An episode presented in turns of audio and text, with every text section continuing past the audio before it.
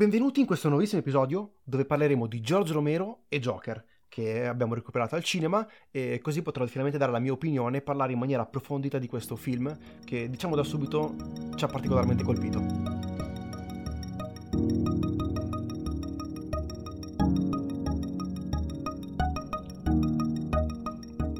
Primo argomento, George Romero. Eh, un po' di storia, Auri, tu che sei più esperto sulla biografia degli autori? Allora, George Romero è di origini cubane, cioè suo padre era cubano, nacque nel 1940 a New York e purtroppo è scomparso uh, ormai due anni fa, nel 2017. Ecco, eh, è curioso, e devo dire non ci abbiamo pensato, come si colleghi perfettamente all'episodio precedente, quando parlavamo della Hollywood classica perché il suo film, il suo primo film, La notte dei morti viventi, esce nel 68 eh, e insieme a Rosemary Baby di un certo Roman Polanski, che potrete sicuramente ricordare dal film di Quentin Tarantino, eh, rappresenta per eh, l'industria di Hollywood questa nuova corrente, eh, questa nuova corrente di autori, questa nuova corrente di, di, registi che vogliono far sentire la loro idea. Il film di, il, tutta la filmografia di Giorgio Romero è fortemente politica. Ehm, partendo proprio dal primo film, La notte sì. dei morti viventi. Del 1968, come hai detto, la trama, trattiamola abbastanza uh, velocemente perché secondo me è, è molto, anche abbastanza molto semplice. È la trama. semplicissima, ci sono svariati personaggi, sostanzialmente e tutto d'un tratto cioè, i morti risuscitano e iniziano ad attaccare i vivi chi viene morso diventa uno zombie. Infatti, Giorgio Romero è quello che è andato a creare lo zombie movie moderno. Quindi lo zombie, come ce lo immaginiamo tutti, l'ha inventato lui. Come anche movenze, la loro necessità di cercare sempre del, del cibo sì, che il cannibalismo, umane, il cannibalismo, l'idea del cannibalismo Quindi dell'uomo questo, che mangia uomo. Già questo può essere utilizzato come critica eh, della società moderna in cui gli uomini, gli uomini cercavano di avere successo sopraffando gli altri. Che è un po' questo argomento, per quanto semplice, è la base di tutto il cinema, secondo me, di Romero pu- puoi racchiudere in questa frase eh, tutta la, la, politica e tutti gli ideali di Giorgio Romero. Eh, la trama, andando tor- avanti nella trama, trama, e velocemente ci sono varie persone che si ritrovano chiuse in una casa, quindi c'è una si chiama Barbara che ha abbandonato suo fratello mentre erano al cimitero, perché suo fratello, fratello stato... tornerà come zombie. Poi ritroviamo una famiglia composta da Harry e la, ovviamente sua moglie e loro piccola figlia, la quale è ferita e morsa. Quindi questo è un classico di film degli zombie che c'era già nel primo film sugli zombie.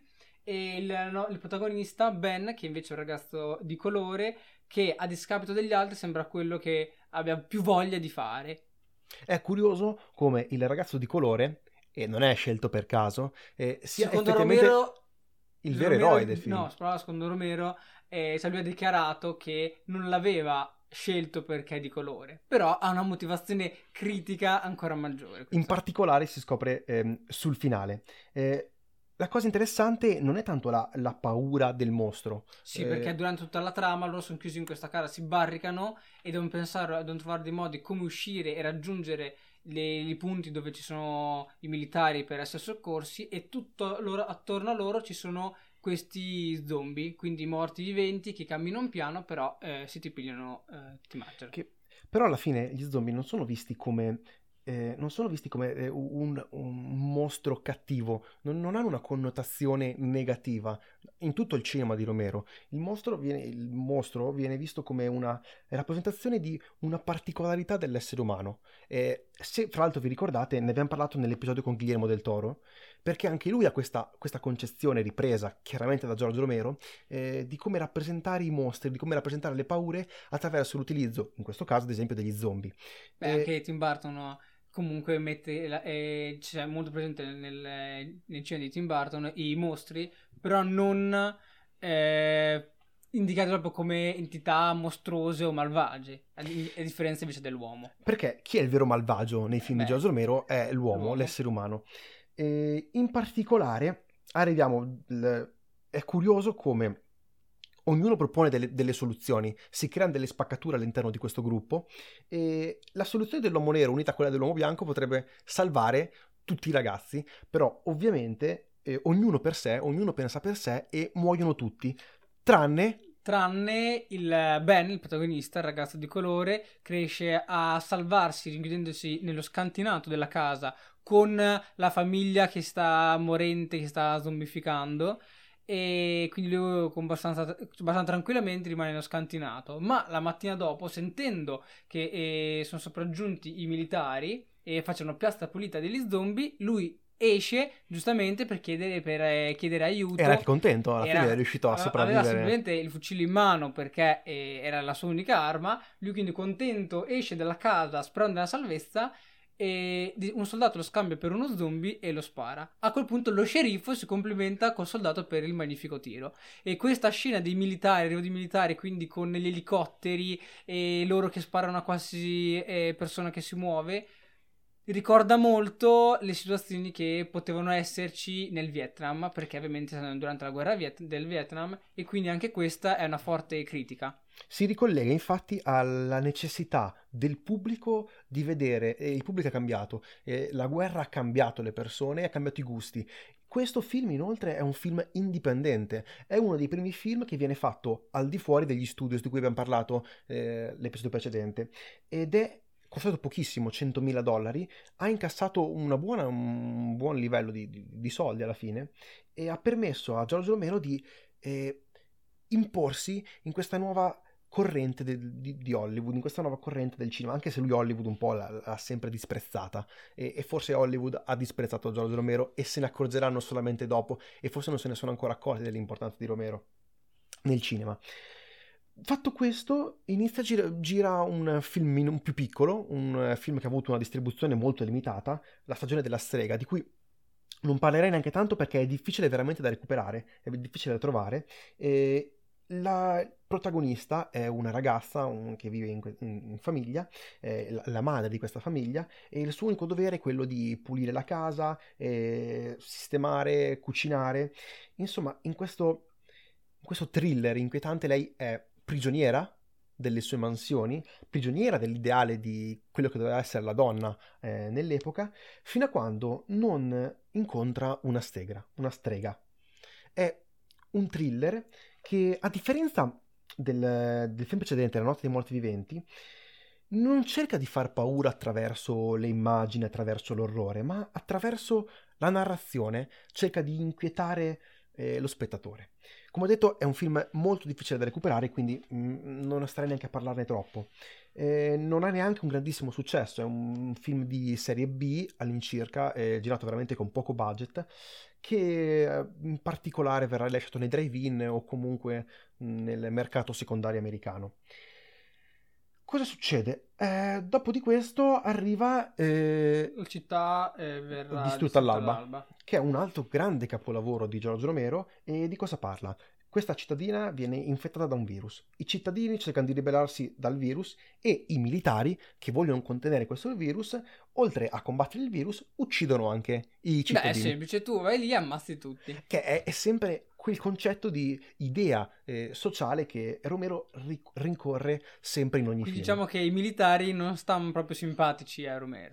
È molto interessante come eh, la regia, da cui la, la, regia di Romero è sempre stata, mh, apro una piccola parentesi, molto semplice. È una regia eh, che non utilizza grandi carrelli, non utilizza inquadrature potenti, eh, non utilizza grandi movimenti di macchina, ma è una regia veramente semplice che si basa sul, su, sul montaggio e su queste inquadrature, su queste sequenze eh, che non vogliono strafare, non vogliono lasciare, non vogliono coprire la narrazione, non vogliono ehm, offuscare l'idea che lui vuole, tra- vuol fare uscire dai propri film, che è sempre molto evidente, riesce a esprimere la propria idea politica in maniera, credo, esplicita in ogni film. Netta. Netta Quella. E sai chi altro ha avuto una regia molto pulita? Io apprezzo molto chi ha queste, queste regie fini e puliti. Todd Phillips in Joker, di cui parleremo più tardi. Questo collegamento è tutto a caso, non, non lo sapevamo fino, non, fino, a ieri, non lo sapevo che esisteva questo, che mh, il film era stato fatto in questa maniera, anche Joker. E breve, mh, breve trama della città verrà distrutta all'alba, e molti personaggi, ci sono moltissimi personaggi e nessuno di loro effettivamente buono, ognuno pensa per sé. e soprattutto i soldati. I soldati sono i veri mostri del film. E il montaggio è perfetto e ricongiunge queste due storie, cittadini militari che vanno avanti su binari paralleli lungo tutta la storia eh, fino al finale. Eh, è un, eh, è un, grande cult, verrà ricavato infatti un sequel che ha avuto molto successo. Probabilmente la gente ricorderà, o gli spettatori potranno ricordare questo film, soprattutto per il sequel che è stato fatto, che ha avuto comunque successo, mi sembra nel 2005. Eh, qui inizia fra l'altro a collaborare con due suoi grandi collaboratori, eh, Tom Savini e Greg Nicotero, che si occupano principalmente degli effetti speciali e del make-up. E Greg Nicotero, fra l'altro, è quello che si occupa di The Walking Dead, tutti, oh. tutta la serie di The Walking Dead. Eh, dopo di questo ehm, torna sull'idea del thriller, del thriller un po' horror, eh, Vampire. Un ragazzo viene, eh, gli viene fatto credere di essere un vampiro eh, dallo da, zio. Da suo zio sì. E inizia, e inizia a uccidere tutti. Questo fa capire che eh, secondo Romero non si nasce cattivi, crudeli, malvagi, ma lo si diventa eh, in base all'ambiente in cui si cresce. Quindi se cresci in un ambiente malsano, sei portato a eh, diventare più crudeli. Ma casualmente è un altro grande collegamento sì, con un film di cui parleremo dopo. In, ba- in base a ciò che tu subisci, puoi diventare qualcos'altro. Dopo questo film, che non ha comunque un gran successo, ma a Romero non gli interessa onestamente, a lui interessa fare i film che, che vuole eh, raccontare, le storie che vuole raccontare, le storie che la gente vuole che, mm, che, che vuole che la gente che vada a vedere. E lui è sempre molto anarchico con le sue idee, lui vuole fare solo un tipo di storia, le sue storie. E quindi e questo è un suo grande, non dico limite, è sua, un suo grande pregio, un suo grande, forse sì, forse probabilmente è un limite, che lo accompagnerà in tutta la carriera. E torna a fare il tema zombie, quello per cui probabilmente è meglio ricordato, con Dawn of the Dead, in Italia viene chiamato Zombie, Zombie che è il sequel dei Morti Viventi. Sì, film del 1978 e anche questo abbiamo detto che è un film sugli zombie, ci sono diverse versioni, eh, più o meno lunghe, anche una eh, internazionale a cura di, io, di, Argento. Io vi consiglio di vedere sempre l'originale di Giorgio Romero, eh, perché questo è una vera pietra miliare del cinema, non solo di genere, ma in, in tutto, di tutta la storia del cinema. Gli zombie sono in maggioranza, hanno preso il sopravvento e stanno iniziando ad espandersi in tutto il mondo. Cosa succede? Che gli ultimi uomini rimasti, che possono essere sono dei piccoli gruppi di redneck fascisti, eh, i militari e, questi, e dei ragazzi che cercano di fuggire su un elicottero, si ritrovano in, a proteggersi in un supermercato, in un grande magazzino.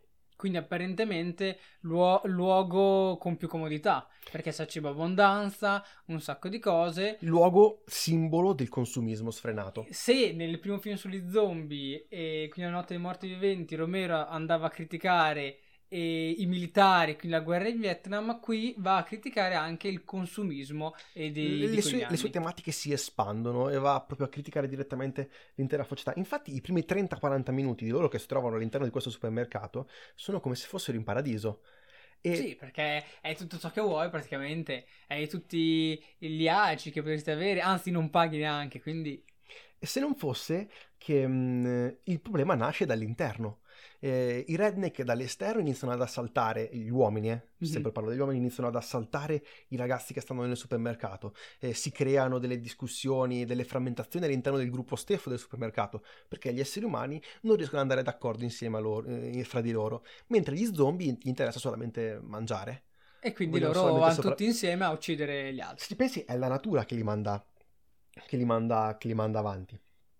E vi è una scena bellissima che credo probabilmente eh, sia una delle scene più importanti del cinema, eh, è quella di quando eh, re, questi, questi, guerrieri, questi militari redneck entrano nel supermercato, i ragazzi sono nel supermercato e anche gli zombie entrano nel supermercato e si ritrovano tutti in questo negozio con i manichini. Ah, la scena con i manichini è fantastica. E non si riesce a comprendere chi è, chi è zombie, chi è umano e chi è manichino. È bellissimo. E, e in pratica rappresenta, senza, senza grandi discorsi, eh, con la sua regia, come ho detto, molto semplice, a far passare in maniera chiara il proprio messaggio e la propria idea di cinema.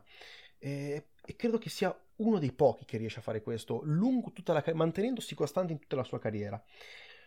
Il film ha comunque un buon successo al box office E la cosa a Romero potrebbe aprire eh, le strade di Hollywood. I grandi studios possono, hanno voglia di Romero perché il pubblico inizia ad avere voglia di, questa, di queste sue storie.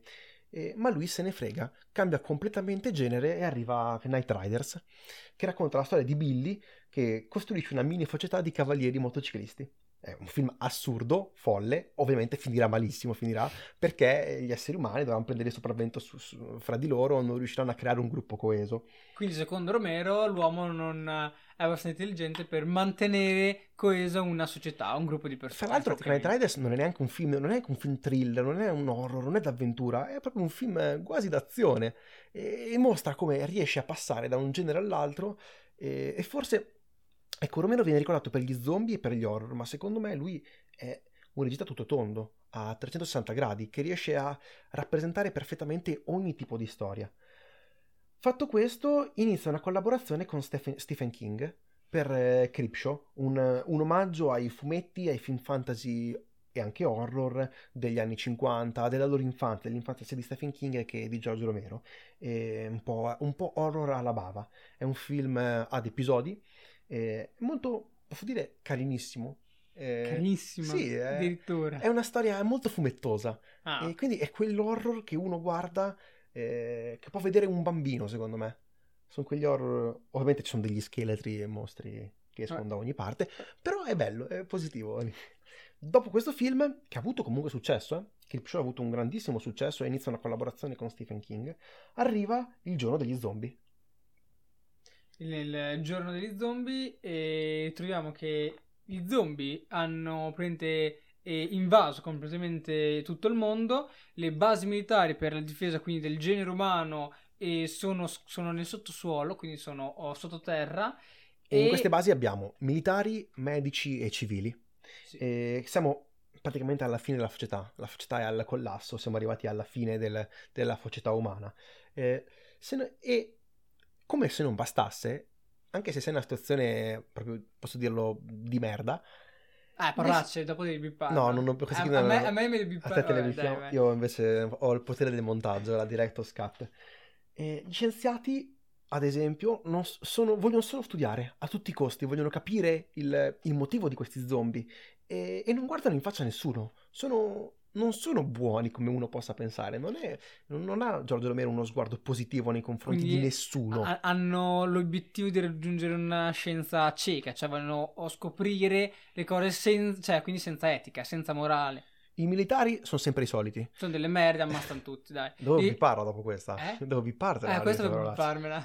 Gli scienziati invece hanno tanto raggiungere gli obiettivi della loro conoscenza. Cercano di studiare, cercano di studiare gli zombie e infatti iniziano a notare che possono in qualche modo imparare. Vi è una, una rinascita de, della società umana nell'idea di Romero partendo proprio dagli zombie.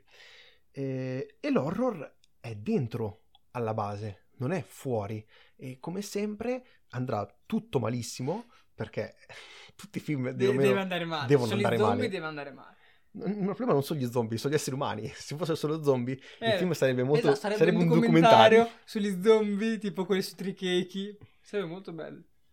E dopo di questo ritorna ehm, al thriller con eh, Monkey Shines. Una storia, non so il titolo italiano, potrei aver sbagliato okay, il titolo. Eh, racconta la storia di questo ragazzo tetapre, tre, tetapre, tetraplegico al quale viene regalata una scimmietta e si crea un forte legame tra, queste, tra, tra la scimmia e il ragazzo e inizia la scimmia a uccidere tutte le persone che stanno antipatiche al ragazzo. Ci sta. Avete sentito genitori? Ormai è Natale, regalate delle scimmie assassine ai vostri Beh, figli. È un, è un, thriller ben riuscito, devo dire, in cui eh, qui sì inizia a essere un pochino splatter, ci sono tutti gli, eh, tutti gli omicidi e gli assassini di questa scimmia. Dopo di questo ritorna la collaborazione con Stephen King con uh, The Dark Half, che io non ho visto e quindi non, uh, no, non saprei parlarne perfettamente. Tu? No, neanche l'ho visto. Eh, però so che alla fine ha dei problemi con, la, con, le produzioni. Qui stava iniziando a girare film comunque a grande budget per quello che è Giorgio Romero. Ha dei problemi con la produzione. Lui vuole fare quello che preferisce, lui vuole fare quello che nella sua mente è è, è la sua idea, lui vuole portare la sua idea e basta, non vuole avere interferenza da nessuno e preferisce girare con piccoli budget. Tra l'altro la Universal nel periodo fra questo film e verso il 2000 lo, lo stipendia, lo stipendia tipo per sette anni e gli paga anche una quantità di soldi ingente, si parla di 2-3 milioni all'anno per non fare niente alla fine, non accetta le sue idee, non accetta le sue Ci sceneggiature, paghiamo, però non, non prendiamo le tue però non idee. rompere le scatole. Ecco che eh, decide di tornare per Canal Plus, eh, che è un è una- tipo Sky francese, Sì, sì. a girare Bruiser, un film per l'home video. Il protagonista è un tipo maltrattato che non riesce, sente proprio la pressione di non, di non riuscire ad essere eh, ricco e potente. Tutti si prendono gioco di lui perché forse è troppo buono. Fo- e qui il genio di Romero eh, decide che questo ragazzo si sveglia un giorno e non ha la faccia. Al posto della faccia ha una maschera. Lui completamente eh, impazzisce, senza più un'identità e uccide tutti. E alla fine, se uno ci pensa, il personaggio che lui mostra è sì, va bene, il tipo maltrattato, per quale magari uno cerca di provare anche empatia, vorrebbe farti provare empatia.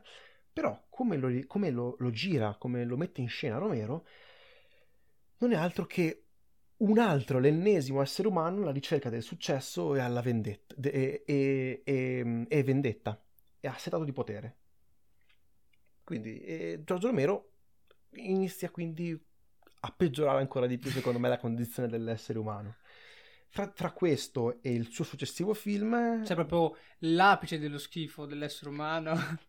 che per collegamento, Ok. con il film di Zack Snyder, che rigira zombie. Fa il remake di zombie dove gli zombie corrono, volano, non capisco, sono... sono mm, Sì, cioè, eh, cambia completamente la visione dello, Perché dello se fai un remake, lento. a parte il fatto che non devi fare il remake di un, certo- di un film capolavoro, soprattutto se sei Zack Snyder, non dovresti toccare, non dovresti toccare la macchina da presa, secondo Vabbè, me. Dici, al giorno comunque si fanno molti remake, e si sono sempre fatti remake al cinema, quindi puoi dire, vabbè, si può farlo. Però... non no, cambiare l'idea no, di fondo, no. non- cioè, ha completamente oscurato e distrutto l'idea base dei film di Romero, che non sono neanche gli zombie, è proprio l'idea delle- Sì, della società, Sono l'idea questi che politica. si vendono in un supermercato, molto più action hollywoodiano. È di Snyder, ok. Dai. Basta. Fatto questo, Cioè, eh, la il film però ha di- successo. Il problema è che il film ha successo e quindi arrivano dei soldi a, a Romero per girare La Terra dei Morti Viventi. Nella Terra dei Morti Viventi ritroviamo che l'umanità è divisa, è spaccata tra i ricconi che vivono in un grande grattacielo a bianco, avorio, e, e invece i- le altre persone, i poveracci, che invece vivono in quartieri sporchi, ammassati, malsani. Quindi c'è proprio una ehm, divisione Di eh, classista, di classe, come poteva essere in Snowpiercer. Collegamenti a caso, dai, continuiamo così. Come E- può essere nella società moderna o nella società americana degli Uh, eh Stati. Uniti, perché è un grande critico degli Stati Uniti. Però effettivamente è così, cioè se tu hai i soldi vivi negli attici, nelle ville, se no vivi... In un mondo che è completamente distaccato dalla realtà. E in, questo, in questa ambientazione ritroviamo il- che gli zombie iniziano a eh, imparare, tant'è che verso una certa parte del film c'è uno che riuscirà anche a usare un, un mitra. Riescono a pare. imparare a utilizzare le armi. A usare, a usare le armi, quindi vediamo proprio l'evoluzione della figura dello zombie che dall'inizio camminava soltanto, poi un po' imparava e adesso riesce anche a usare eh, delle armi. I protagonisti sono un gruppo di mercenari Che fanno il lavoro sporco per, per, eh, per i ricconi vivono che grattacieli. utilizzano questo carro armato, eh, questo corazzato. E Curiosa la scena nel finale di questi ragazzi che vogliono scappare, i mercenari decidono quindi di, di- di scappare, la situazione è andata completamente... eh, Sì, va tutto a male, schifo casualmente. per non essere bippato. E i mercenari decidono di prendere questo carro armato e andarsene verso il Canada, dove è più freddo, potrebbe essere meglio. E alla fine loro non combattono neanche più contro gli zombie, cioè i mercenari e gli zombie non combattono neanche più tra No, loro. si è fatto questa, questa, questa, mh, questa scena in cui uno dei ragazzi eh, sta, per, eh, sta puntando uno zombie e gli altri dicono ma no, lascialo, lascialo sopravvivere, anche loro come noi stanno cercando un posto dove vivere. Perché a questo punto gli zombie quasi hanno una coscienza e stanno cercando appunto un posto dove, dove andare come loro, quindi c'è questo parallelismo Ecco, tra... Secondo me questo è il film, per chi non è molto avvezzo a vedere film eh, un po' antichi, non, non proprio moderni, è il film più moderno secondo me di, di Romero, è anche quello più facile da vedere per uno non avvezzo al genere, e è, uno dei, è anche probabilmente il mio film preferito, insieme al primo ovviamente, alla Notte dei Morti Viventi. La Terra dei Morti Viventi a me piace particolarmente, perché qui inizia a esserci ancora più esplicitamente le, l'idea della società, la critica alla società di che Giorgio Romero ha sempre avuto in tutti i film, non la nasconde, non l'ha mai nascosta e qui è proprio in, intrinseca in ogni inquadratura del film. Non ha, cioè, ha successo, però comunque non riesce a a, a stare eh, sotto una produzione grande, non riesce a sottostare alle regole delle grandi produzioni. Lui vuole fare solo di testa sua e quindi torna al piccolo budget. Eh, dove si trova probabilmente meglio, dove è più affine, dove riesce a raccontare senza troppe pressioni le proprie storie. Esce Le cronache dei morti viventi, un mockumentary eh, girato a prendere telecamera a mano. Sì, prima persona, finta. È curioso come la protagonista all'inizio del film eh, spiega che lei stessa ha montato il film con suoni, con eh, la scelta delle inquadrature, eh, per far sì che il resto dell'umanità, quella che ne rimane, su internet possa vedere eh, quello che accade, quello che è accaduto e così risolve ogni problema, ogni domanda che una persona si pone, uno spettatore si pone quando guarda un film in found footage. Tutti quei problemi di montaggio. Eh, quelli... spiega tutto. Eh, l'ho lui girato io, siamo a posto. Lui che è bravissimo con il montaggio, secondo me è ancora... Sì, sì, lui è Bravissimo. È fuori di testa con il montaggio. E non viene ricordato abbastanza per il montaggio e per la sua stessa regia. Viene più ricordato per le sue idee, per le sue idee sociali e, e politiche. La storia è molto semplice. Uno degli studenti di cinema stanno facendo un progetto, si ritrovano in un bosco, gli zombie e rinascono rinascono. e quindi... Parte, come potete immaginare... Comunque tutta eh, l'avventura dove loro devono scappare dagli zombie. Come potete immaginare, indovinate un po' come finisce la storia? Male, ovviamente finisce male. Sul finale, fra l'altro, arrivano dei militari, sempre più... Che non potevano mancare. Non potevano mancare, sempre rappresentati come degli, degli stronzi, che fanno un po' razzie, un po', un po' dei bulli, un po' fascisti e sarà l'incipit, l'inizio del successivo film, del suo ultimo film, Survival of the Dead. I militari eh, mentre stanno cercando un posto dove andare, eh, incontrano questa persona che è stata esiliata eh, da un'isola, in un'isola dove ci sono due correnti di pensiero, due famiglie, una che vorrebbe imprigionare gli zombie e, e l'altra invece vorrebbe... che li ammazza tutti. Vorrebbe ammazzarli tutti. E quindi oh, c'è la guerra fra queste famiglie. Gli zombie non ci sono neanche più su quest'isola, sono 20-30, sono pochissimi gli zombie. Sì, che poi iniziano anche a mangiare gli animali, cioè li cibano con gli animali, quindi eh, non ci sono più problemi. Iniziano piano piano a, umani- ricorda, a umanizzarsi. Ricorda un po' il finale di Shaun of the Dead, la morte sì. degli... degli fra l'altro, eh, nella Terra di Morti Viventi dovrebbe apparire Edgar Wright e, e Simon ah, sì. Pegg dovrebbero apparire. Ehm, e torniamo un attimo su Survival of the Dead. Eh, sì, gli zombie iniziano pian piano ad umanizzarsi e si nota che ci potrebbe essere una convivenza civile fra, fra esseri umani e, e, e, zombie. Se non fosse che gli esseri umani pensano solamente a se stessi, pensano a sopraffare l'altro, vogliono puntare solamente a uccidere tutti, cercano solo potere ed egoismo e quindi mandano tutto in vacca. Come sempre. Perfetta, come, perfetta... come sempre. Come sempre, come, come, in tutta la storia del cinema di, di Romero. Eh, purtroppo Romero non c'è più e questo è il suo ultimo film. È un gran peccato. Io so che aveva altre storie da raccontare che non è riuscito a raccontare. Ora, cosa ho visto questa settimana? Allora, eh, questa settimana um, è uscito un nuovo film su Heidi. Cioè, no. per me è un film su... No. Non credo. Ah, allora, non credo proprio. Allora ho sbagliato. Allora sbagliato non so che film io abbia visto. No, è uscito Joker, che tu avevi già visto, fra l'altro, a sì, Venezia. Sì, fa, l'ho, l'ho rivisto molto volentieri. Ok, parliamo un po'... Adesso parleremo, ovviamente, è completamente piena di spoiler questa recensione Quindi, del film. Se voi non l'avete visto, oppure se l'avete visto e non vorrete ascoltare degli spoiler, non so, magari avete problemi, fermatevi qua. Io ci, lo riconsigliamo. Ci vediamo, ci vediamo al prossimo episodio. E... Prima so che tu hai un film da treno di cui parlare. Io ho un film da treno, sì. E in italiano è Comite Master Bodyguard. In inglese è Hitman's Bodyguard. È, è il film con. Um, dove c'è Samuel Jackson e, e Ryan Reynolds, quello che fa anche Deadpool? Ah, beh, però, cavolo, attori importanti. No, attori sono la importanti. Trama, com'è la trama? Eh, la, la trama, allora, c'è eh, Ryan Reynolds, che nel film si chiama... Ryan Bruce, Reynolds? Bruce. No, Ryan, non Reynolds. Ho sbagliato attore. No, lui, eh, lui sì, sì, eh, sì. mi fai miei dubbi. Sì, sì, sì. sì. Oh, no.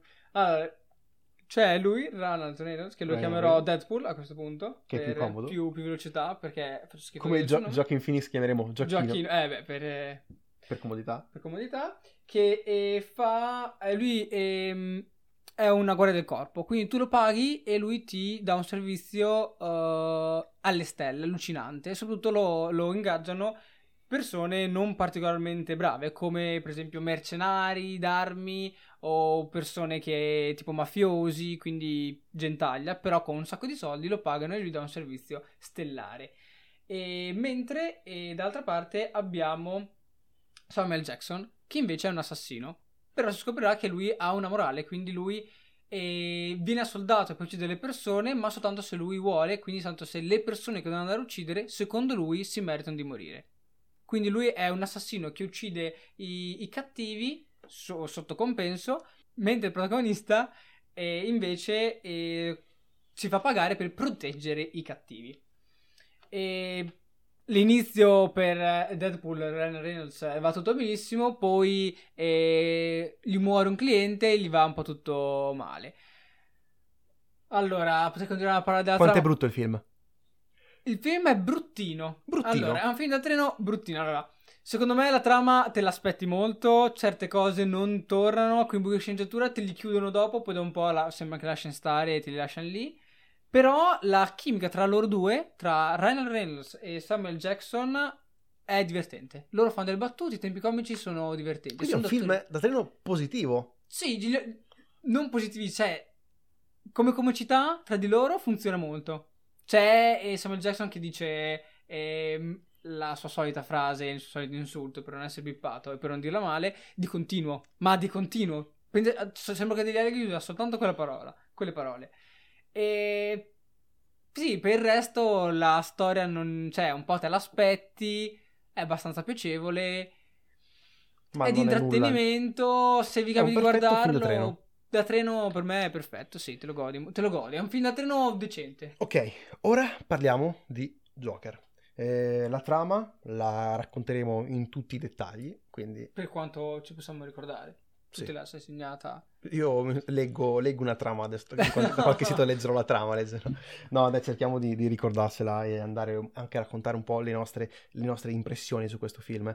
Eh, inizia a Gotham City, Gotham City che è un po' New York, Un po' eh, molto New York. che è in preda al completo degrado e alla disuguaglianza sociale. Sì, cioè ogni giorno che passa ci sono persone che diventano sempre più arrabbiate e atteggiamenti sempre più folli che invece vengono considerati quasi quotidiani. Se qualcuno viene piazzato per strada e nessuno fa niente. Esseri umani che cercano di sopraffare gli esseri umani alla Mm. ricerca di egoismo, in base all'egoismo e alla ricerca del potere, o anche solo per il proprio divertimento. Ah, è che abbiamo appena detto. Come Che s- Master Body. Ah, No, no, quello- ho quelli sbagliato, ho sbagliato.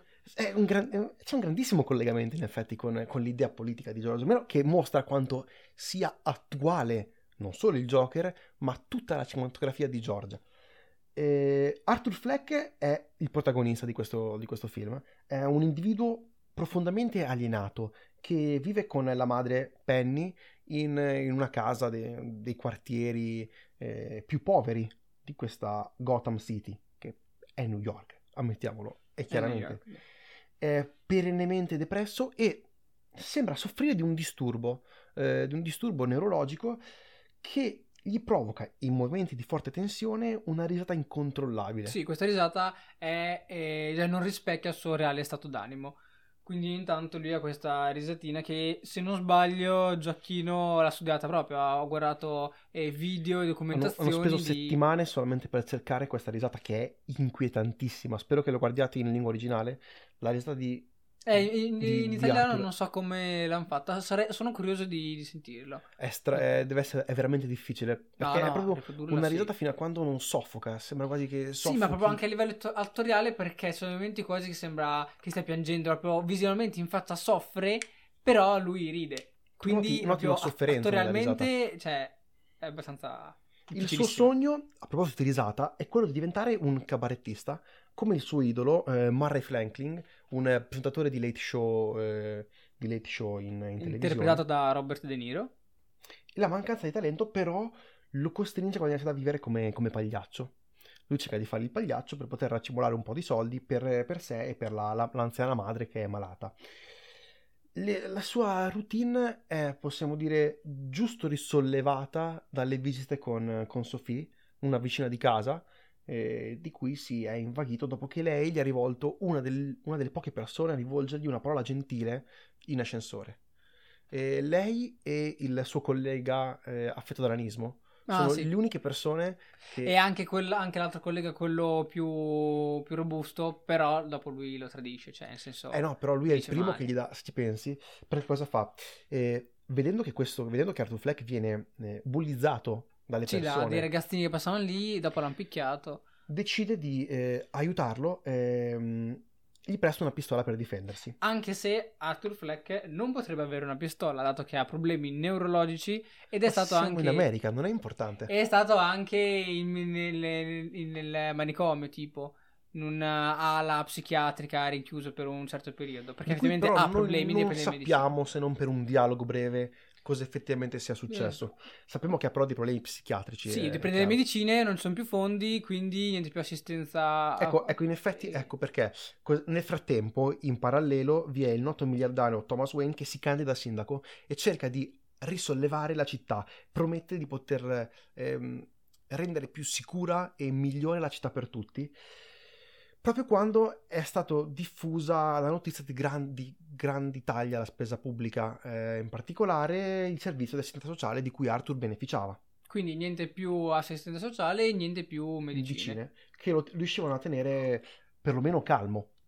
Perlomeno non, non lo faccia soffrire perché lui eh, ve la soffrire sempre di meno, ma senza medicine eh, soffre sempre di più. Questa sofferenza si nota in maniera incredibile nel corpo proprio, nei movimenti di, di Gioacchino. Eh, come c'è quella scena, la prima volta che lo vedi senza vestiti, che noti proprio come lui si, ehm, si raggomitoli eh, a palla sì, su se stesso. Tutto, tutto contorto, quasi scheletrico. Abbast- Poi c'è, c'è, hanno fatto una, una, gobbetta da una parte che Ma lui è, è bruttissimo. Ha perso tipo 20-30 kg ha perso sì, per questo ruolo.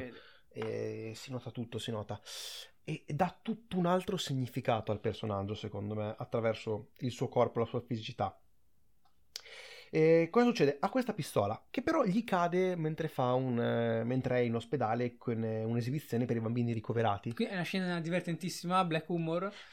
Però uh, non gli va benissimo perché non si possono portare pistole negli ospedali. Tra quindi... l'altro lui non potrebbe neanche averla, però questo qui sembra che nessuno gli importi realmente. E questa cosa gli fa perdere il posto di lavoro, eh, a cui comunque era molto legato, soprattutto per secondo me nella, in questa scena con i bambini lui era veramente felice di poter, di poter aiutare queste persone. E quella stessa notte, mentre torna a casa, in metropolitana, ancora toccato da pagliaccio, viene preso di mira da un gruppo di, di giovani. Che inizialmente prendevano di mira una tizia che era lì, lui è, ha iniziato a ridere. a ridere, perché eh, ha questo problema, anche se con le espressioni prima sembrava eh, quasi voler dire alla ragazzina lì eh, sono degli cercare idioti. Di aiutare, cercare di aiutare la ragazza. Non, non, non, non prestarle attenzione gli viene da ridere, quindi attrae l'attenzione su di lui. Questi tre ragazzi che lavoravano, fra l'altro, per l'azienda di, di, di Wayne, di Thomas Wayne, eh, disturb- eh, assalgono eh, Arthur che li uccide con la pistola. Loro iniziano a picchiarlo, lui prende la pistola Quanto è bella però la scena in cui come è fatta bene quella scena? Sì, prima ne ammazza uno così e non te l'aspetti. Poi ne ammazza l'altro, due colpi. Poi l'altro e poi gli spara nella gamba uno. inizia a inseguirlo. È quello che gli spara secondo... nella gamba e inizia a inseguirlo. Cosa succede? Che eh, i primi due muoiono subito dentro. L'altro inizia a scappare, ma ha la gamba ferita. E Arthur eh, lo insegue. Lui decide di volerlo uccidere, di, di prendere per la prima volta il sopravvento su un'altra persona. E, e qui secondo me termina il momento in cui bisogna empatizzare con il personaggio, in cui eh, il film ti fa empatizzare col personaggio fino a quel punto. Da quel punto in poi inizia a diventare, inizia proprio a un'escalation sì, verso piano piano più completa. Arthur inizia a diventare, a trasformarsi Joker, in Joker sostanzialmente. L'identikit dell'assassino, però cosa succede? Ehm riecheggia in tutte le televisioni. eh, in tutte le notizie pubbliche, anche nel programma di, nel programma di, di Robert De Niro, Sì. eh, che non mi ricordo mai come si chiama, eh, lui fa Murray, nel, porta- Murray. nel programma di Murray, e questo, e questa idea eh, di, di- di un, di un assassino del- di classi sociali disagiate che uccide tre ragazzi che comunque erano di una classe sociale superiore. Sì, perché lavorano per comunque una- un'azienda molto famosa, molto importante. il fatto che fossero impiegati della Wayne e, e che proprio questi definisca, lui- Thomas Wayne definisca dei clown, dei pagliacci, chi gode della loro morte solo perché è più poveri di loro, fa sì che sempre più persone delle classi disagiate si identificano con questo Perché l'identikit in realtà è sostanzialmente, cioè, è l'immagine di un pagliaccio, perché eh, Arthur aveva ancora la faccia più data da pagliaccio, era vestito da pagliaccio, quindi le persone hanno visto un pagliaccio ammazzare eh, un L- tizio. L'adrenalina che, che ha Arthur dopo questo, eh, dopo questo omicidio, questo triplice omicidio, gli dà la fiducia necessaria per dichiararsi a Sophie, la Ma, vicina. ma prima vorrei farti eh, notare che nella scena, subito dopo aver ammazzato quei tre tipi, lui si nasconde in eh, un bagno pubblico e balla. Hmm. Balla e ovviamente c'è l'espressione fisica, come dicevi, di star bene, di felicità. Ah, è e vero, non è è, vero. un bel segno. No, infatti per Non quello che dicevo, segno. che secondo me Ah. da lì in poi devi smettere completamente di Lì vedi che lui ha ammazzato qualcuno ed è stato bene. Eh, e in effetti è vero, proprio in quel, quel momento lì secondo me inizia, e la prima volta che l'ho visto ho detto, ma perché sto qua sta ballando lì, ma cosa sta facendo? Poi dopo, Ah, cioè, vero, l'hai dopo- visto due volte. Dopo ho capito, infatti lo- mi è piaciuto, cioè l'ho apprezzato molto di più, la, ho apprezzato molto di più la scena la seconda volta. E trova la fiducia per dichiararsi a Sophie, con cui comincia una relazione. E, e la invita, fra l'altro, al, al- al suo primo spettacolo da cabarettista, in- in- aprendo, aprendo, diciamo, per dei comici più importanti. Sono dati questi piccoli club di, di- di commedia nei quali si possono provare dei Sì, pezzi. di standard, co- di standard comedy. open mic, eh, open mic night in cui ognuno può andare e provare a, a parlare. Nel frattempo scopre delle lettere che la madre scrive in continuazione a Wayne e scopre che Cioè scopre, sua madre continua a scrivere queste lettere che Wayne non gli risponde e un giorno decide di leggerne una. scopre che quest'ultimo, quindi Wayne, potrebbe essere il padre che non ha mai conosciuto per via di una relazione illecita che ha avuto con Penny, la mamma di Arthur, che lavorava come segretaria negli anni 50. Adesso posso finalmente dire una cosa, Thomas Wayne è il padre di Bruce Wayne, quindi secondo questa cosa Joker e Batman sarebbero fratelli. Eh, ci, torneremo, ci torneremo dopo Non su questo, altro, su e questo torniamo dopo c'è una perché- grandissima dicotomia che è un- una bellissima teoria secondo me. Lui quindi decide di andare a Villa, a Villa Wayne eh, per confrontarsi e cercare in qualche modo di, di- di- di far avere a Thomas Wayne il messaggio della madre. E incontra il piccolo Bruce. Questa scena un pochino secondo me tirata. Cui... Eh, sono quelle scene che dicevo, queste scene, questi collegamenti un po' troppo forzati sulla reale storia, cioè la storia famosa di Batman.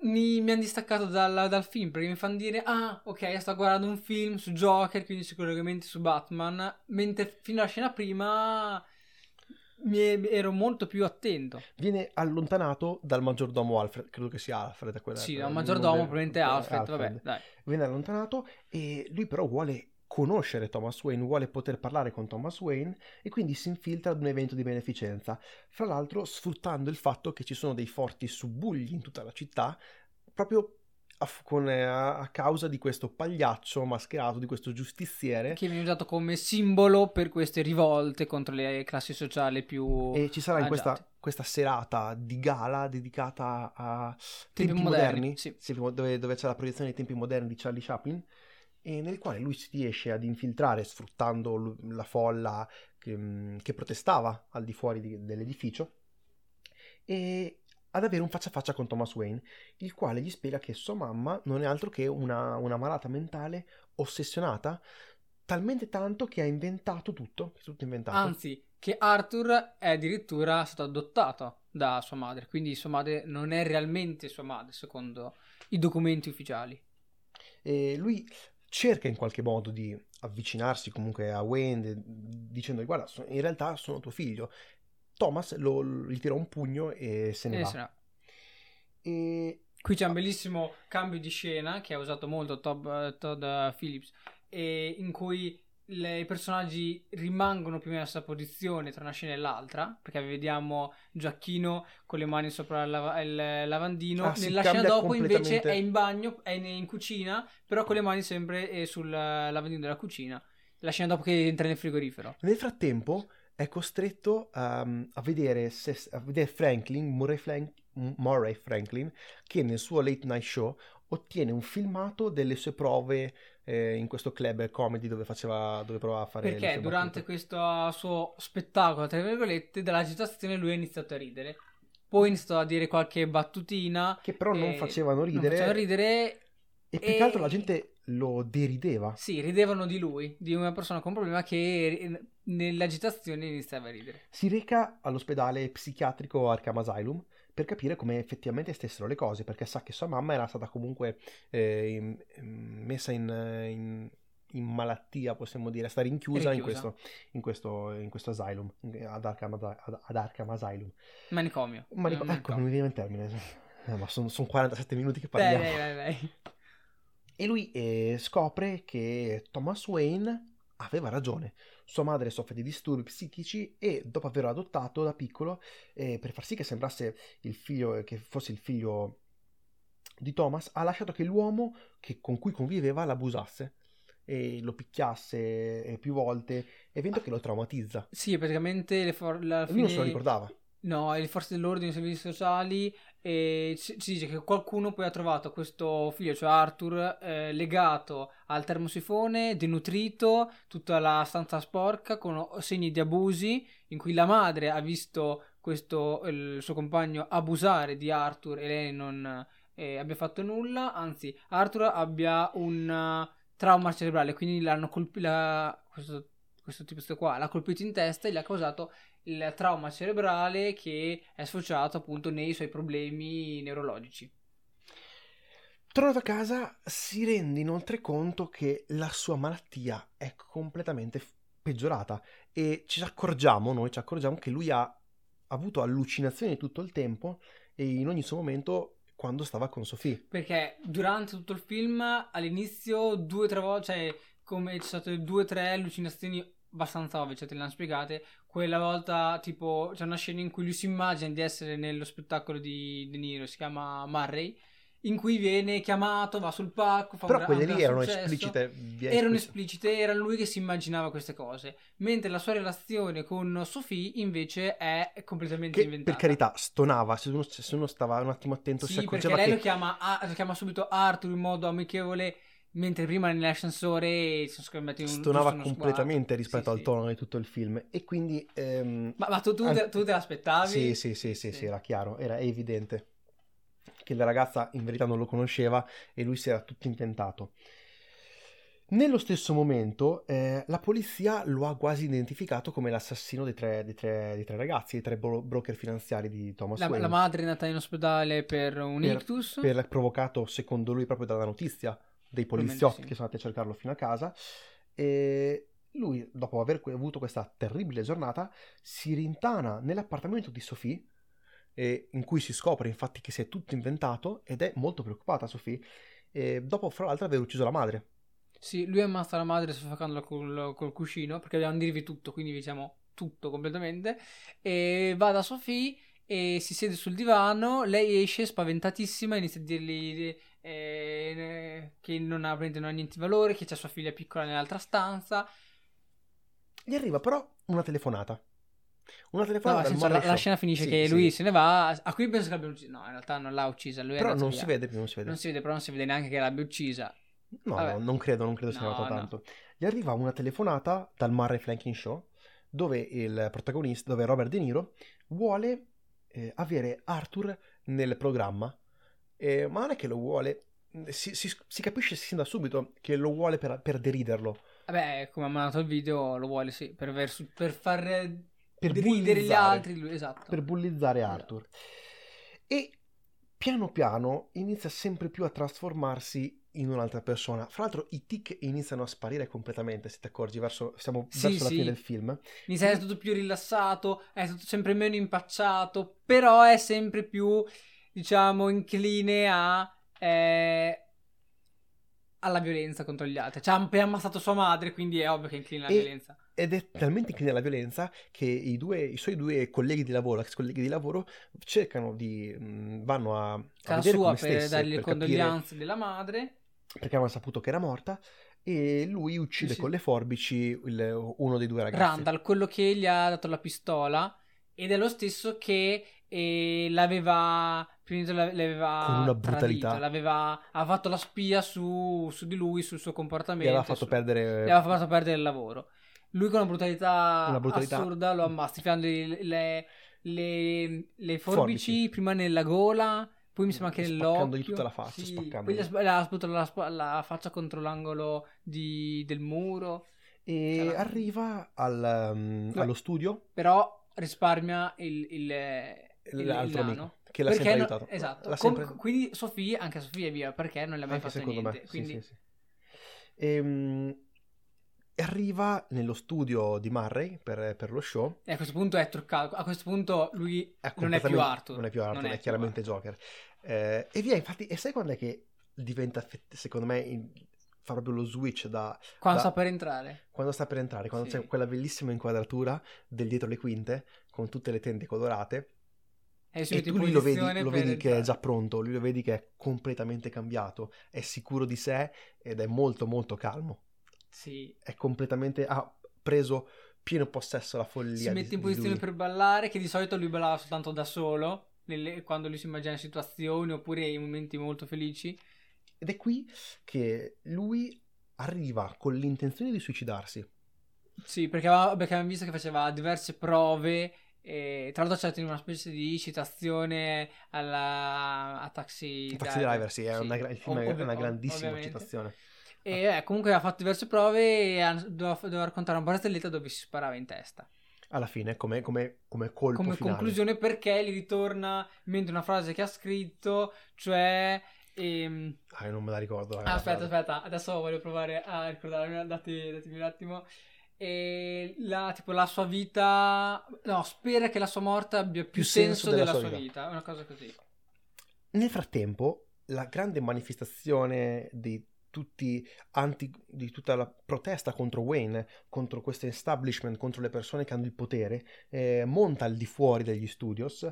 Eh, vi, sono, vi è una scena in metropolitana in quando la polizia insegue Arthur perché sa che ha ucciso le tre, i tre ragazzi e lui Sì, si nasconde prima prima- metro- prima di arrivare nello prima studio, nel studio. frattempo nel, nel- nel- nel passaggio Sì, da sì. casa allo studio e vi sono i due poliziotti che si ritrovano all'interno di, questa- di questo treno dove con tutta la gente che dal quartiere popolare andava in centro per protestare vestita da pagliaccio e lui si confonde, parte una rissa, vengono uccisi eh, e scoppia quindi la la scintilla, quella brutalità che dà origine al- alla Che si completa... dilaga in un, mare di rivoluzioni proteste, e rivolte, di praticamente, rivoluzioni. violenze. Nel mentre lui è all'interno dello studio e visto tutta questa gente che lo so- so- supportava, eh, apprezzava quello che faceva, in un bellissimo, secondo me, dialogo tra lui, tra Gioacchino e Robert De Niro. eh, No, be- bellissimo, sì, è bellissimo. È Forse fantastico, a me è le sue ultime battute sono un po' troppo lunghe, quindi fa perdere un po' il ritmo, secondo me. io, io ti dico, Però- di quel film eh, ci ho ripensato, quel, No, no, no, quel il di- dialogo, dialogo è- mi è rimasto fo- fortissimo. Eh, lui decide, lui è molto tranquillo, vestito da pagliaccio, e alla fine della battuta, al posto di uccidere sé, spara a Murray in testa, prende possesso della telecamera e qui eh, si ha secondo me il primo vero finale di questo film, eh, dove il- si vede il- la regia Sì, con del- vari, dello con studio vari con le varie, con le varie inquadrature canali. in cui ci sono tutti i notiziari che danno la notizia di quello che è appena accaduto e, e che la città viene messa a ferro a fuoco, che vi sono delle grandissime rivolte in tutta la città. lui è stato catturato dalla polizia e la polizia lo scorta. eh, si vede proprio questa scena della macchina che va attraversando eh, un mare di gente, di, di fiamme, di proteste. è stato sì, sì, che lo stanno trasportando. E se non fosse che una- attraverso un'ambulanza i ribelli lo liberano. Quasi involontario, cioè i, i ribelli con l'ambulanza vanno contro la macchina della polizia. Perché è la macchina della Però polizia. sapevano che era lì, eh, lo sapevano, l'avevano visto Sapevano? secondo me, perché vanno a prenderlo. Ok, se no, a me sembra più che loro passano di lì, poi vedono ah, è lui, allora tirano fuori. Tu dici che è. lo fanno apposta, lui. sì, sì, loro Vabbè, l'hanno, l'hanno ci- visto. Ci sta comunque. Perché l'hanno visto in televisione. Ah, giusto. Perché l'hanno visto in Vabbè, televisione. comunque lo, lo portano fuori, lo liberano e quindi lui è posto su. Lui si sveglia sopra la macchina con tutta questa folla che. e si accorge che che le sue idee hanno un riscontro, che queste persone sono lì per lui. E vi è questa scena in cui prende il sangue che gli usciva dal naso e dalla bocca e fa quel famoso sorriso di Joker Però sì, fatto, fatto col. sopra la macchina sangue. della polizia. Quindi lui da, da simbolo e quasi da scintilla per queste rivolte diventa quasi leader di diventa il queste leader. stesse rivolte che fino a prima non gli interessavano. E qui abbiamo il secondo finale del film. Doveva, secondo me, e fra l'altro doveva, secondo me, finire così. Perché cosa, cosa accade? Che mh, Arthur viene portato, eh, viene rinchiuso alla, alla- all'Arkham Asylum, viene rinchiuso nel manicomio dopo un po' di tempo, dove trova una psichiatra che gli chiede di raccontare la barzelletta che, ha spi- che- che lo spinge, che, che lo ha spinto a, a uccidere. ehm, Cioè, lui sta ridacchiando Sì. sulla data di serie, ma cosa stai facendo? Ah, ho ripreso una barzelletta, qual era? E poi si vede che lui se ne va e ha i piedi sporchi di sangue, quindi Lasciando intendere che l'ha abbia- fatta fuori. che l'abbia uccisa ed è lui che fugge all'interno, Sì, poi inizia a scappare. No, scena molto divertente, abbastanza distaccata dagli E altri. sai che secondo me, e qui è il terzo finale, è il finale, il, il film finisce con questo, con questo Ah, poi punto. durante tutte le rivolte c'è la scena in cui ripetendo Ah, sì. la stessa battuta, cioè sai cosa ti meriti fai questo e questo e sparano, praticamente ammazzano con quella stessa battuta il eh, Thomas Wayne. e la, e la- quindi la c'è la famosa scena in cui, viene in cui vengono uccisi i genitori di, di Batman. Batman, che daranno origine a Batman. E, eh, siamo arrivati alla fine del film. Se non fosse che secondo me vera- il vero finale è la seconda, il, ehm, Sì, è il secondo sì, finale. sì. Però non potevano. Non potevano. Se, la- se finivano così, la Warner Bros. veniva accusata di essere rivoluzionaria, di essere anarchica. Non glielo facevano mai uscire questi film. Essendo un film con un budget così alto, non, non potevano finire, dovevano un pochino Far, sist- fare intendere che la polizia aveva preso il controllo Forse e sì. si erano tutti calmati. E invece lui se fosse, stato, se fosse stato invece una produzione più piccola, forse non avevano i soldi per poter prendere i diritti per Joker e tutto quanto. Però quel finale lì sarebbe quanto sarebbe stato potente. Per, Quanto però sarebbe fare stato una Taxi roba Driver. come fa Romero, quindi produzioni più piccole e fai Martin quello che ti. Sì, Quello esatto. che ti fa. Quanto sarebbe stato potente? Eh, molto- È molto differente. sarebbe stato be- Secondo me era la differenza tra 4 stelle e mezzo e 5 stelle quel finale lì. Lo hanno aggiunto solo, secondo me, per pressione dei produttori per evitare che vi siano. Cioè, come, come, come scenetta è simpatica. Però non, non- non ha quell'impatto, quella forza e quel significato che effettivamente ha, ha- ha quella precedente. Il, ehm, ecco, parlavamo prima di, un, di- oltre del messaggio sociale e politico, che, di cui alla fine abbiamo già parlato lungo tutto il film, e della presenza di queste persone che vuole prendere so- di ognuno che vuole prendere il sopravvento sull'altro. Sì, ma anche, anche del messaggio di, di allontanamento, di non guardare queste persone in difficoltà, come può essere Arthur, che effettivamente ha problemi mentali, deve essere aiutato, ma la società non lo aiuta perché pensa ai fatti propri. Ehm, fingono di aiutare i più poveri, ma in verità Sì. diventano sempre più ricchi e i pochi potenti diventano sempre. E vi è poi quella dicotomia di cui ti Ah, parlavo, in cui se uno se, se effettivamente Thomas Wayne fosse il padre di Arthur e in una scena, in un'inquadratura, in una Polaroid, Sì, si c'è, nota c'è una. Si vede quando ormai Arthur è, è Joker, quindi non è più Arthur. Ha appena ammazzato la, la madre, sta preparando e sta truccando per andare allo spettacolo di Murray. E guarda che trova una foto di sua madre con una dedica di Thomas Wayne, dove dice tipo temerò per sempre, una cosa così. Quindi lasciando intendere effettivamente viene confermata l'ipotesi in cui, Thomas- eh, in cui Arthur e, sia il figlio di, To- Di di Thomas Thomas, Wayne, Wayne, e il Thomas fratello- Wayne avesse nascosto tutto e quindi è fratello di Bruce Wayne, fratellastro di Bruce Wayne. Quindi Joker e Batman sarebbero fratelli. Ed è, molto dicotomia. curioso come, in base a uno dove nasce, come può diventare, secondo me, una persona. E la cosa importante, secondo me, che dovrebbero fare nei futuri film, perché è chiaro che secondo me ci sarà per forza un sequel, il film sta incassando un sacco di soldi, sarebbero dei pazzi, secondo No, me. il di fare- sequel lo fanno sicuro. Non si sa se ci sarà Gioacchino come Se attore. devono trattare Batman come Arthur, Allora, secondo me, deve essere la stessa, solo che uno si ritrova ad avere i, i soldi e una educazione. E devono trattarlo come trattò Tim Burton Batman, come una persona solitaria e tendenzialmente folle. Quindi praticamente i due fratelli sono uguali, cosa che di- di- le differenze l'educazione, i soldi E e, come sono in cui cresciuti. cresciuti. È Esatto. l'ambiente in cui sono cresciuti. Allora, faranno, il sequel però non lo faranno sicuro. Ci sarà, Gio- sarà Joaquin Fa- eh, Phoenix? Non lo so. Perché lui un po' decide, decide abbastanza. ah, glielo fan- eh, adesso sta partecipando moltissimo, mh, soprattutto anche a- alle interviste, a- alle, No, alle senso, proiezioni senso- pubbliche. Lui va alle proiezioni pubbliche del film a Los Angeles, cosa che non ha mai fatto per nessun altro film. Ah, Eh, sì. Partecipa moltissimo All- allora, di solito lui decide un po' quel film che vuole fare, se gli piace. Infatti, per questo nei film che hanno un sacco di successo, non- non- di solito non c'è. E Ci sono film importantissimi, bellissimi, però più autoriali. considerazioni personali sul film. A me il film è piaciuto tantissimo e è cresciuto nei giorni. L'ho visto due giorni fa e devo dire che piano piano sta comunque crescendo. Eh, il che vuol dire che lascia comunque qualcosa, ti lascia. Eh, sono un grande fan di queste regie. La regia è semplicissima.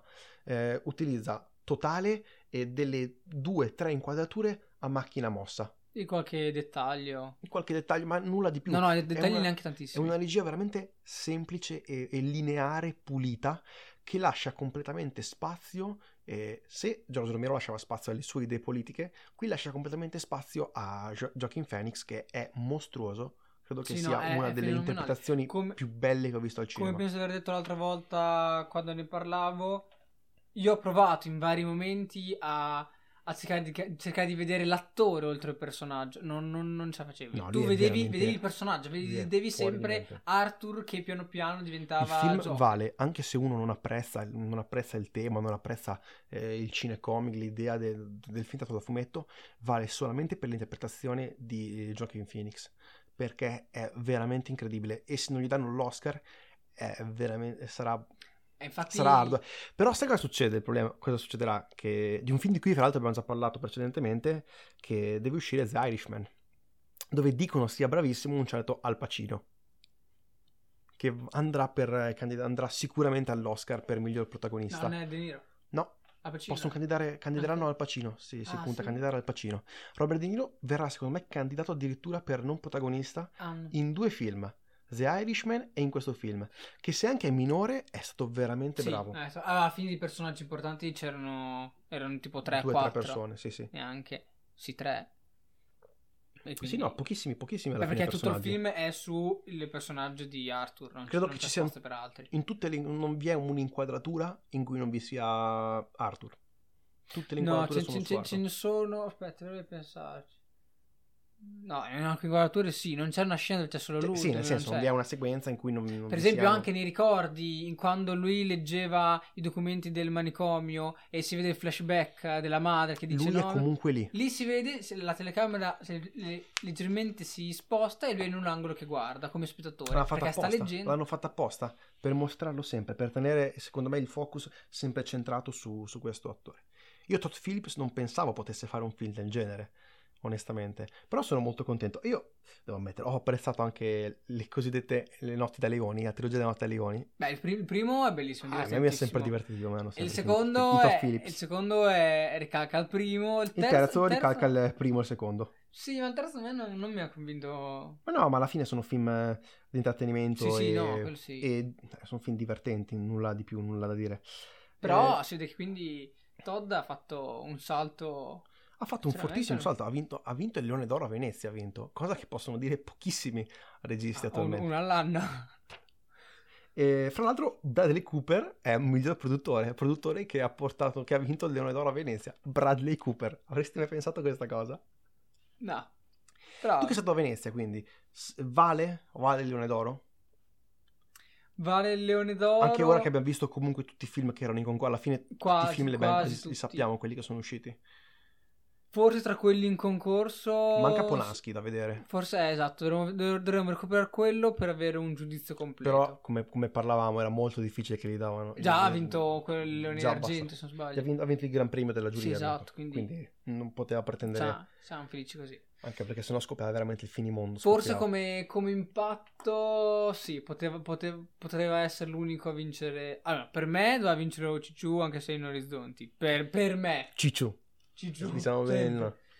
E sapete, di Cicciu ne abbiamo parlato eh, oltre che nell'episodio eh, su Venezia, anche sulla nostra pagina Instagram, che comunque sta avendo un Ah, po' di ok. seguito. Stiamo di- iniziando a interagire, di, di- di- di sponsorizzare la Facciamo nostra qualche- pagina Instagram. domanda. Fa, perché Facciamo, dice- lo utilizziamo. sì, sì. Abbiamo uno staff di scimmie nel- nella cantina di casa mia che lo utilizziamo solamente per Non vi questo. preoccupare, scrivono meglio Di noi. rispetto a quanto noi stiamo parlando adesso. Quindi, Ma questo è sicuro. quindi non abbiamo problemi. E no, dai, cerchi- in cui bene o male cerchiamo di interagire con le, con le persone, con, con- con qualche ascoltatore. E fra l'altro gli episodi sono andati molto bene. Venezia è andato benissimo, sono arrivati i risultati. Venezia è andato molto bene anche l'episodio precedente. Bravi, bravi. Grazie, Ah, grazie. anzi, Pazzi, a- pazzi. ascoltate anche gli altri, così andiamo bene in tutti. O se no, no, non ascoltate niente, dopo ci vergogniamo. Troppe persone che ci ascoltano è, è una pressione. Beh, dai, torniamo sul film. Torniamo sul film. Secondo Eh, te faranno dei sì, sequel sì, ha sicuri? fatto Ci 200 sa- ci milioni sarà- in una settimana, Ci ha sarà fatto. Giacchino? Ah no, Sì. sequel escono. Ci sarà Sarà Joaquin Phoenix. Giacchino e quindi farà- non nel, nel 2021 dove sarà Batman. In quello Sarà dopo, solo su Batman? Secondo me sarà Magari nella scena finale come fanno i film eh, Potrebbero metterla, potrebbero. Dove lui balletta magari. Eh, Dove lo vanno a Esplode, liberare le persone perché dovrà in qualche modo dovrà uscire, dalla- da, da- dovrà uscire da lì. E secondo me deve rigirarlo Todd Phillips.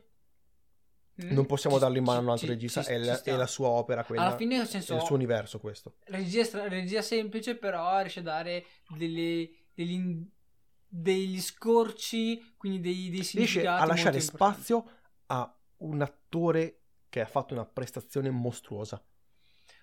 Quindi però ci sarà la dicotomia. Sì, Sì, speriamo. speriamo, perché se no non avrebbe, essere, non se- avrebbe se no- senso, perderebbe tutto il significato, secondo me, eh, le scene che hanno inserito con Bruce Wayne. Sì, A questo sì. punto non devi neanche A inserirle. quel punto facevi una pensi. cosa molto più distaccata, mettevi magari sì quella scena perché devi metterla, però Non stavi a presentare Bruce sì. Wayne, non stai a presentare. A proposito di eh, attori che hanno fatto comunque una recitazione mostruosa, si dice che un certo Pattison abbia fatto una recitazione In The Lighthouse, esatto, Che che, sarà che- con William Dafoe. sarà che stiamo aspettando fra un mesetto dovrebbe uscire The Lighthouse. Sì. E ne abbiamo già parlato, ne abbiamo. eh, abbiamo guarda guardato il trailer insieme, abbiamo visto. E ne abbiamo parlato nella, nelle prime puntate del podcast, Sì. credo. E anche quello dicono sia uno dei film dell'anno. Quest'anno è proprio denso di, di Ah, film sì, interessanti. tutti, tutti qua, tutti Eh, ottobre, novembre. Tant'è che secondo me, parlando un attimo della corsa agli Oscar, dove tutti adesso stanno appuntando, credo che questo film potrà, sui ruoli degli attori, dire la sua, non vincerà secondo me la regia. Anche se negli ultimi, nell'ultimo periodo, negli ultimi due giorni ho detto comunque mi sta crescendo l'idea della, della regia, mi è piaciuta molto la regia di Todd Phillips, non credo riuscirà a raggiungere la No, nomination come no, miglior perché regia. è- è- ci sta, è semplice, lascia spazio all'attore come hai detto, però non è una Eh, regia... anche dei mostri sacchi come Scorsese, Esatto, Tarantino, non è una regia che, cioè, che ha, ha abbastanza forza, forza, esatto. capacità, esperienza, cioè... il premio di quel film dovrebbe, dovrebbe essere il miglior attore. Ah no, punta su quello, miglior attore. La fotografia è bella, però... La fotografia è la tipica fotografia di un film de- della nuova corrente di film indipendenti americani. belli. È bellissima, io, io- caldo, io caldo lo, freddo. lo- l'apprezzo un sacco. Sono tantissimi anni che cerco di fare una fotografia e del- del- una, regia del genere, da, da- da amante, da- ogni tanto praticando. La fotografia regia. devi avere delle luci è un sacco... È un Esatto. po' difficile, è, è un diritto della fotografia. Però... E di cui eh, dopo ne parlerò. C'è un film con Robert Pattinson eh, che dopo cerco e eh, aggiungo, aggiungo che rappresenta appieno questa corrente, questa nuova corrente del cinema indipendente. Tutti quei film prodotti dalla, dalla A24, eh, molto, molto Sundance. In effetti ci pensi, è molto da festival, dai, è la cosa più, più da festival della regia attuale de- che può proporre Hollywood in questo momento, Sì. secondo me. E, altra cosa molto bella del film è la colonna sonora. Ah, sì. A me La canzoncina... Oltre, oltre a quella, anche le, mh, la colonna sonora del, mh, di questo compositore islandese, eh, Ildur Gunadottir, Se lo ricorda, Che ha fatto non, anche non Soldato. letto, se lo ricorda. No, perché lui ha fatto, me lo ricordavo, non il nome, perché ha fatto Soldado, ha fatto Ah, i film di Sollima Sì, sì. di cui avevamo visto. E, stava- e anche Chernobyl, che io ancora non ho visto. È una, una serie che consigliamo tantissimo. E Consiglio, A che di- non visto. Vabbè. consiglio, consiglio. A proposito di, di serie, arriviamo in questo finale a introdurre l'argomento della prossima, della prossima mm, puntata. Ah, ho, trovato, che- ho trovato il film, ho trovato. È Vai. Good Time. Eh, Good Time dei, fra- dei fratelli Safti. Eh, film indipendente che ho sempre... con- Era uscito, mi sembra, anche era a Cannes l'anno scorso. Non, in Ok. questa condizione- non in questo concorso, nell'anno precedente. Che rappresenta, secondo me, appieno questa idea di cinema indipendente americano. Ah, ok, quello dei, dei- dei due. Ok, adesso c'ho presente.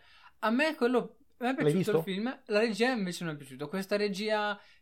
tro- Sono tutte- Troppo. mon- La a regia non com'è? È molto semplice ed è Ma ca- è- macchina Ah, a ma mano. Troppo, troppo per me. Non Ah, dà, io- non io l'adoro. ritmo, non, non è, non è di espressione, secondo me. È troppo. Sembra quasi un finto documentario. Ecco, guardate E non questo film, magari ne parleremo sulla pagina, faremo un piccolo approfondimento di questo Ecco, film sulla pagina, così da non togliere troppo, perché siamo arrivati a siamo- oltre l'ora. Esatto, tantissimi. Prossima puntata parliamo di serie televisive Sì. perché esce El Camino, la- il film sequel di Breaking Bad. Ci sentiamo prossima puntata. Grazie per aver ascoltato fino a qui questo episodio. Io sono Aurelio. Sono Tommaso, questo è l'effetto Vertigo. Arrivederci.